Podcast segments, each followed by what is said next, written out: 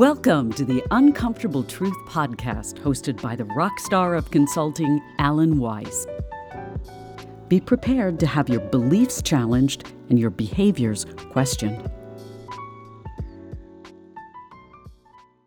Welcome back to the Uncomfortable Truth. It's my great pleasure today to have Lou Heckler with me, who I've known since I think uh, just after the Spanish American War. It's something like that.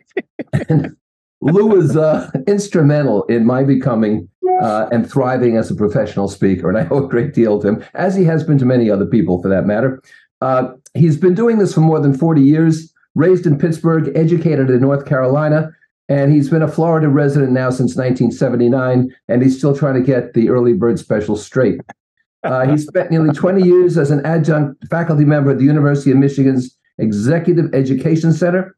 He's received every top award in the country, in the universe, in the cosmos for speaking. I think these things they're shooting down somewhere over the Canadian border are actually more awards being sent from somewhere near Jupiter to be delivered to Lou, but Biden is shooting them down. I'm sorry, Lou. He specializes in helping organizations challenge their people to achieve big results and always laces his presentations with great, great humor. He's a very funny guy. Lou, welcome. Alan, thank you. And uh, yeah, I I, I kind of thought that's probably what was happening with those balloons. I guess we'll see if a if a big truck pulls up out front. What else could it be? So, listen, you focus on this big innovative result that you talk about, and in an age of chat, GPT, and telehealth yeah. and smartphones, what does that really mean today? And how do you look at that? Yeah, it's um, I don't think you can ever remove the human from the equation. And I mean, lots of things are trying, aren't they? Uh, uh, artificial intelligence and and you know, it, it, sometimes I wonder whether intelligence is actually the actual word that should be in there. Uh, I I do think, and maybe I'm an old timer. Well, I am an old timer. Maybe I'm an old time thinker, but I do think that the people that we work with, that we get a chance to work with, are hungry to be related to and challenged and and rewarded and involved. And I think uh, uh, I think most everybody that I talk to, everybody that I see, gets pretty tired of everything being automatic and you know punch this button and dial here and you try to call somebody for customer service and you get this menu of push three push two push seven here's this here's that um, i just think one of the great challenges for us today is simply to relate to one another as human beings uh, it, I, I, I, recall a few years ago, one of my uh, nephews, who's an adult, uh, I said, "Well, you know, how are you doing? Are you able to make some new friends in your city?" He said, "Oh, I've, I've got uh, what did he say? I've got 347 friends." I said, "Wow, that's an odd number. Well, how do you know that?" Oh, I mean, that's Facebook friends. Yeah, yeah. yeah. And I said, "No, no, like real friends. Oh, uh, not so many. Yeah, like speed dial friends. How many do you have? yes. Yeah and I I think um, I think you can tell when you're in an organization, when you're dealing with a business, where the people have really been given the context of what they do and not just the content. Mm-hmm. It's not it's not just running the package over the reader or handing them the form and saying thank you and have a good day. Uh, people who I, I, think a lot of people lack that context, and therefore this whole thing we hear today about quiet quitting, I kind of get it. You know, I was looking at a Gallup poll the other day that said last year, 2022, they estimated half the U.S. workforce will consist of what they called quiet quitters. In other words, people who haven't left the company, but they've essentially left the job. You know, uh, this this focus on hybrid and people working at home and whether you get a 40 hour week out of them, I'm reminding clients you're not getting a 40 hour week of people in the office. That, that's a fantasy. Nobody yes. works 40 hours a week. So get used to a positive 20 hours. You know, that's sufficient and, and stop kidding yourself. I've always I've also thought that accompanying quietly quitting should be um, quietly firing quid pro quo here. Yeah. Uh, so over over the four decades or whatever that you and I have both been speaking and coaching and so forth, I've noticed a change in my buyers and in my audiences, and I wonder if you have, and if so, what it is. Well, you alluded to the fact that I use a lot of humor in my presentations, and that's getting tougher. Ah, why is that? As, well, as first of all, a background. I grew up in Western Pennsylvania, Pittsburgh, Pennsylvania. Hmm. I went to a blue collar high school. I was surrounded by a lot of first generation Americans. I was surrounded by a lot of kids who were the first people in their family to speak English as their first language. And we had fun with that. We kidded each other about being German, about being Polish, about being uh, Italian, about being Russian, or whatever it might have been. We had fun with that. And we all laughed about it. We kidded each other about idiosyncrasies and and and just little bits of humor that go with coming from a, a multi-ethnic background. Well, of course, you can't do that at all anymore. No. And and there's so much sensitivity about. Somebody told me the other day, a speaker that I was coaching told me the other day, and he is married, and he was told when he's up on the platform, don't refer to your wife. You may say partner, because if you say wife, that excludes the people in the audience who are partners with somebody but haven't yet married or or are same-sex partners or whatever it may be. So th- there are all these sensitivities, and okay, I mean, I get it, I get it, all right, but it it provides a, a very hard platform for people like me who like to have fun. I don't poke fun, but I have fun when I'm up in front of the audience. I'm not making fun. I'm having fun. There's no place to make fun. That's mm-hmm. not right. And there's no place for the language that they can hear at a comedy club if they if they choose to do that. But to find good humor in everyday things, as Jerry Seinfeld, of course, is one of the best at that. Uh, it it's tougher, I think, today because because people. Well, let me give you a quick example. I have a story that I love to tell about growing up and being taken to the circus. And it was, of course, Ringling Brothers and Barnum and Bailey Circus that came through Pittsburgh. And and all of the acts in those days, almost all of them were European families, weren't they? They they came from all over Europe and, and joined the circus. I was always mesmerized by the acrobats because I'm not an acrobat. I've never, you know, I have trouble turning a somersault. So I wanted to include a story about being mar- uh, mesmerized by the acrobats. I couldn't remember who they were, but we had an Italian restaurant that was very popular in Pittsburgh when I was growing up called Tambellini's. So in my story, I referred to the group as the Tumbling Tambellinis. And I got four evaluations out of a group saying I was being uh, unkind and detrimental to Italian Americans. You know, that doesn't surprise me. Uh, 25 years ago, and my daughter was at Syracuse University, her sorority would throw something once a year called Bop with Your Pop. And the fathers would come up and dance with their daughters. And an hour later, the mothers were admitted. You know, we'd all drink. That sorority women can really drink. And uh, I, am probably offended several people. Just there you go. You just offended 27 people, right? Yeah. And, um, and I remember on two occasions, two years running, I actually left a speech right after I was done. I said, I apologize, I can't stay around. I have to go to Syracuse, get up there, see, and have uh, bop with you pop with my daughter. And the audience applauded. They said, God, that's wonderful, Alan. That's great. Well, a couple of years after that, they ended bop with your pop because you can't say pop. Not everyone has a pop, and on and on and on. So the world has changed. I want to pick up on something that you said, though, about sensitivity. And that my experience is that, uh, you know, I enjoy humor a great deal. And I found, as you do, it's self deprecating humor. You don't make fun of people, but That's you right. exploit your own foibles, right? But yes. I found that people who cannot laugh at themselves are almost always people with very low self esteem. Yes. And high self esteem, you can laugh at yourself. Is that is that your experience as well? Yeah, absolutely, absolutely. And and the thing is, we're we think of ourselves. I sometimes say to an audience, "How many of you would consider yourself a rational person?" Rational person, right? Okay. And I I say, and I'm I'm up front with a suit and tie on, so I say, "Well, I think of myself as a rational person." For instance, today I was going to come here and speak for you know a number of hours so I tied a piece of cloth in a tight neck, tight knot around my, my neck. neck. Right. That's how rational I am. and I mean, so if you can't just have some fun with what what it's like every day to be a human being, I feel sorry for those people. Uh, God, that, that is a great way to. I do feel sorry for them. So as a result of this, uh, have and sometimes we're the worst to comment on ourselves. But do you think you've changed your style? In other words, I have found that whether you're speaking or writing or in a meeting, in the first 90 seconds, people make a determination as to how much attention to pay. They don't determine not to pay attention, but they determine whether they should pay rapt attention or maybe check their email, you know? Uh, yeah. And so I've changed so that that first 90 seconds is, is you know, embracing Uh, how do you feel about that? Have you have you changed your style to any degree?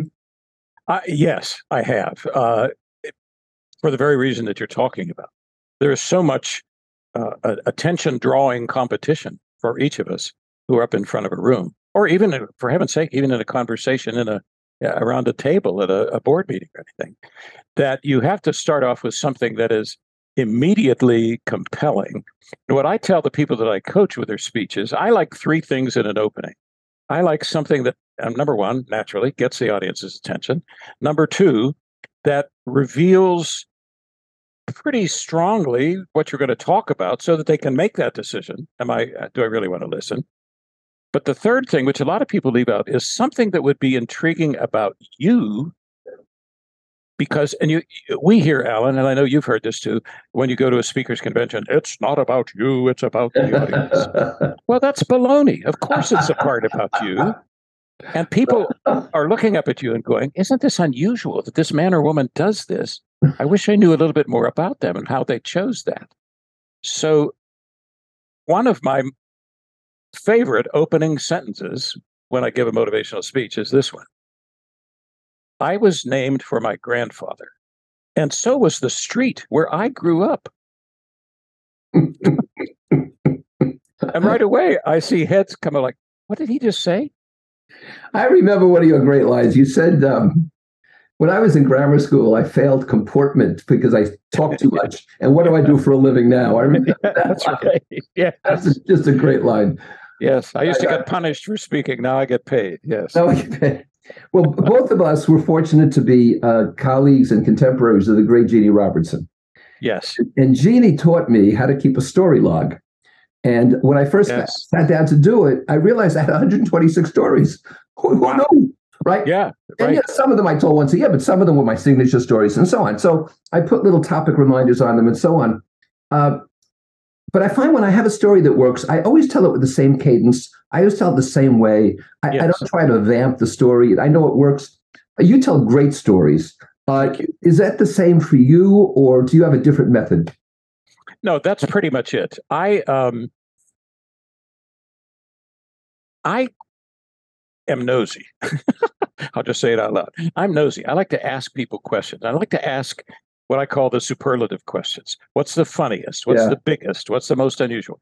And so if somebody shares that with me, uh, and I listen very carefully, but as soon as I leave that person's presence, I'm writing it down because I want to remember what their face looked like, what their gestures were, what their mood was, what their what their tone of voice, the cadences you talk about, because the you know the great stories and the great storytellers don't retell the story; they relive it they they become the story all over again. Yeah. And I, and I think those records that I've kept over the years, and I do the same thing. I have told three or four major stories, probably hundreds and hundreds of times, and you wouldn't hear much difference from number 102 and number 207 because right. because you learn after a while what works.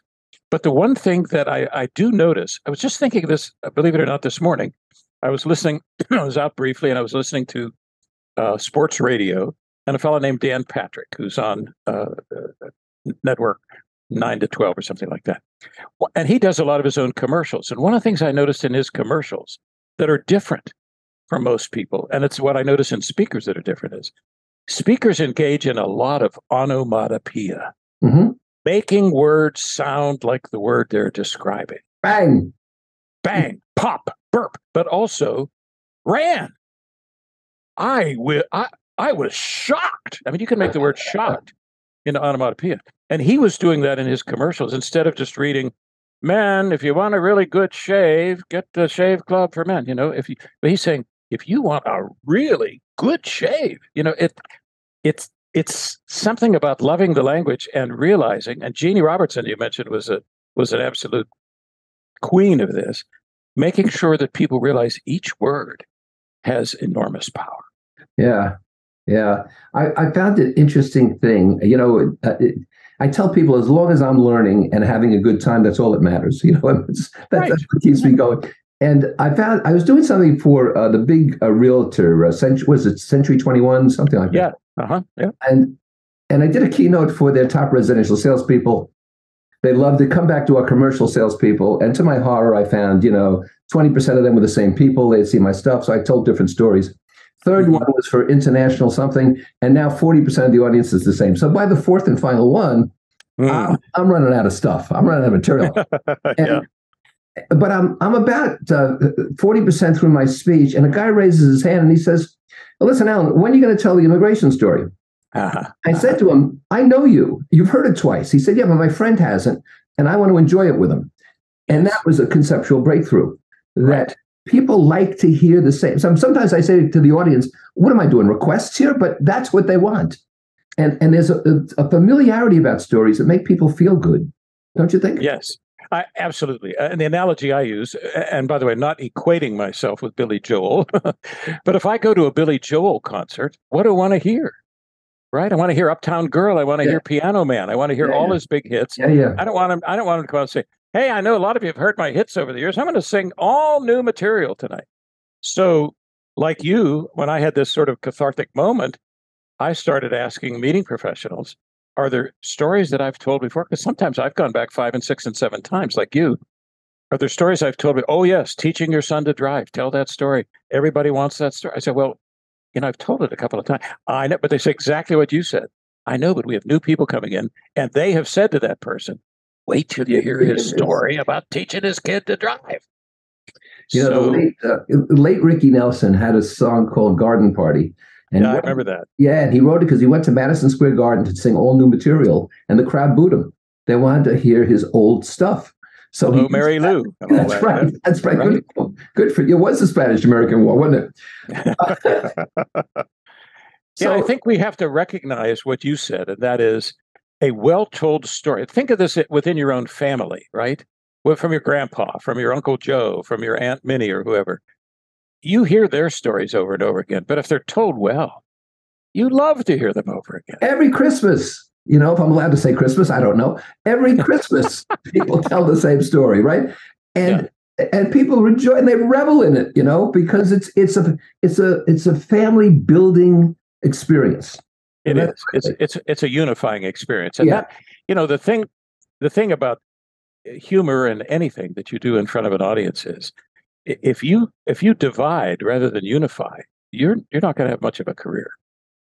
You have to work on unification because there's enough division among you know political aspirants and whoever else that our job i think should be to be out there trying to make people feel like we need to embrace one another. Well you raised an issue i wanted to talk to you about and that is this. I mean you and i and, and other people like us uh, deal with a huge diversity of organizations and people and, and for that matter globally now that we do things remotely as well why do you think we are so polarized today and do you think uh, it can be it can be remediated in the short term? I don't know, but my guess is this: that we have the gap between the haves and the have-nots has become great, greater and greater and greater. I think that's part of it. The the prolific nature of angry language that we hear every day from politicians from the local level right up to the White House, I think tells sh- says to people, "Oh, it's okay to talk like that." Okay, mm. where you know, I think you and I were raised in an era where the boss, the mayor, the teacher, the president, whoever it is, you treat that person with respect. That's out the window. Just when, at the time this is being recorded, it's not long after President Biden's State of the Union message. And people in the Congress were yelling at him during yeah. the speech, yeah. unheard of a few years ago. Right. So I, I think people are what's the old line from the movie? They're they're mad as hell and they're not going to take it anymore. And right, so yeah, they network, just yeah. yeah, they just don't have a governor anymore. And the ubiquitousness and the anonymity of social media means you can say anything to anybody because you don't have to look them in the face. You know, I think that's one of the key issues. Uh, let me remind you, by the way, that Billy Joel was not an acrobat either, so you share good company there. Uh, but in, when the days you and I are talking about here, uh, you had to talk to somebody physically proximate to them. But yes. now uh, you can talk to them uh, about things you would never say in person. Uh, yes. You can block them. You can do all kinds of crazy things. And moreover, you, it's it's become a, a normative pressure because everyone else is doing it. Yeah, yeah, I think so. And if you're using an avatar as your name on social media, they don't even know who you are. Yeah, yeah. I I, I just um, I, I'm absolutely amazed at some of the things that I, um, one of our colleagues, a fellow named Jared Bro, lives in New Orleans and speaks on uh, publicity and getting good communication and so on. A couple of years ago, he put up a a notice on Facebook that said, "Are you noticing? Are any of you noticing that your comments from participants in your programs are getting harsher?" I think he used the word snarkier. Snarkier. Yeah, and I think he got over a hundred people responded and gave these amazing examples of people where in the in the past they might have said, you know, I, I really wish you had told a, a, few fewer stories and concentrated a little bit more on our industry or something like that. Now they say, "You idiot," right. you know, and go from there. It's I I don't I, somehow it's become okay, and I am old fashioned enough where to me it's not okay. Yeah, that that's the normative uh, part of it. Uh, so to what extent are you active in uh, on social media? Do you spend an hour a day or an hour a week or whatever? I probably spend less than 20 minutes a day. Okay. I don't do Twitter. I, I do Facebook and I do uh, LinkedIn. I do a, a, weekly blog every Monday on LinkedIn that has a nice following. Uh, that's really about it. You know, I, I just, um, if I want to talk to somebody, I like to pick up the phone and or do a, a, a, Zoom meeting or something where I can actually see them. I don't um, I don't like how self-promoting most people are on social yeah. media, to tell you the truth. And I have probably dozens, if not scores, of people that I consider friends who, when I see their post, I just scroll right past it because I know it'll be chest beating or look at me or what I've accomplished. And I, you know, I sorry, too old for that. Do you uh, do you do much of your work today remotely? Uh, yes. yes. So I assume yeah. a, much larger percentage than you did pre-pandemic remotely. Is that true? Oh yes. Oh yes. Mo- uh, in fact, most of it, most of it is done that way. Almost all the coaching I do of other speakers. I did have a a live, real person coaching guest this past weekend, but um, and and over the years we've had probably 250 or 300 of them. But since the pandemic all of that is being done except for a few select people. It's being done remotely. It's not as good. It's not as it i don't think it has the same results. But for a variety of reasons including the pandemic and some other health issues we've just decided not to have as many guests in our home. Now your your speaking style which is fabulous is one where you really engage the audience. I mean, I've seen you in person a number of times. And whether you're on a stage or you're down at the same level of the audience, you're looking people in the eye, you're moving around, you're telling these stories, you use a lot of gesturing and so forth. So yes. has that has that cramped your style any when you're doing things remotely and you're you're basically sitting in one place or well um, a, a, little bit but uh, one of the things that was not in my introduction that you know but wasn't in my introduction i spent 15 years in in television on the air and so I became very accustomed to speaking to a camera as if it were a human being. Tell people what you were doing on the air. What did you do? Oh, I uh, I spent eight years in television news in uh, Charlotte, North Carolina, Richmond, Virginia, and Indianapolis, Indiana, and then the rest of the time I was doing talk a morning talk show, a call-in talk show like a Larry King in the morning local talk show, producing documentaries and things like that. So I I, I was one of those unusual birds, Alan, in in that uh, at the University of North Carolina, I got involved with the public television system when I was a freshman. And by the time I finished my bachelor's degree, it's almost embarrassing to say it, I had already done over a thousand hours of live television. So I was very accustomed to being in a studio in front of a camera. And that that hasn't changed that much in terms of uh, those abilities are still there. So remotely, I'm probably more comfortable than a lot of people are with a little camera that's up on top of my computer. Now, I'm curious because you're addicted to using humor. When you delivered the, the news, did you interject humor in your news reports? Not so much in the news reports. What uh, happened on the Western Front today. You know? Yeah, yeah, no, no, it wasn't. Remember, this is the 60s and the 70s. They weren't the funniest times in America. Uh, Vietnam, yeah. Yeah, Vietnam era. So, uh, but I certainly did with the talk show. It's, it, you know, if it's, if it's in your DNA, which it is for me, mm. then to use a double negative, I can't not be funny because number one, I see things and think they're funny. And number two, I have sort of an underlying philosophy every day, which is pretty simple. How can I make this fun? How can I make this fun? Give you an example. On the way uh, back from an appointment today, I stopped to get a couple of things at the grocery store. And the man in front of me had a cart that had, oh, I won't, I won't be exaggerating here, 12 bags of washed lettuce. He had um, uh, probably 40 pounds of meat. He had bread like crazy. He had all this stuff.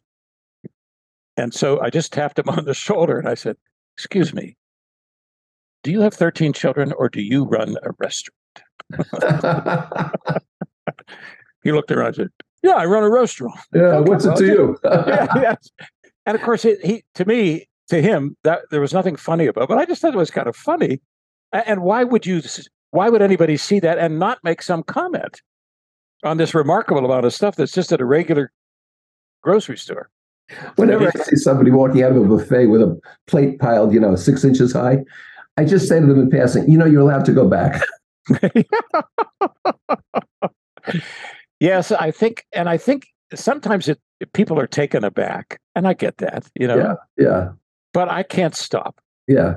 I, so I if I if I'm walking through a grocery store and one of the clerks is down on his hands and knees adjusting something on a lower shelf, I'm very likely to go by and say, "Hey, when you're down there praying, could you put in a good word for me?" you know, and they sometimes they go, "Yeah, I'll do that. I will." And sometimes they look at me like, "Are you from the moon?" Well, never stop that. Do another 40 years of that because it's it's great to hear you and it's great to know you're a master at it. Uh, my last question to you is this How can people get in touch with you? Uh, how can they find out more about what you do and your resources? Okay, thanks. My website is pretty simple. It's louheckler.com, L O U H E C K L E R.com. And you can reach me through that. There's a you know contact sheet or just lou at louheckler.com. And I'd be delighted to hear from your listeners. And thanks, Alan, for having me to do this. It's always a pleasure to see you. Well, it's, it's great to see you and hear you. And, uh, you know, many of your stories and comments uh, uh, just come at the most appropriate times for me. So thanks for what you've done. And thanks for being with us today. Thank you so much.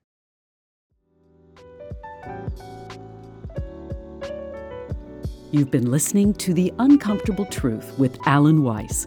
For free access to Alan's newsletters, audio and video resources, and for information about his global events and coaching communities, please visit alanweiss.com. Thanks for listening. Keep the faith.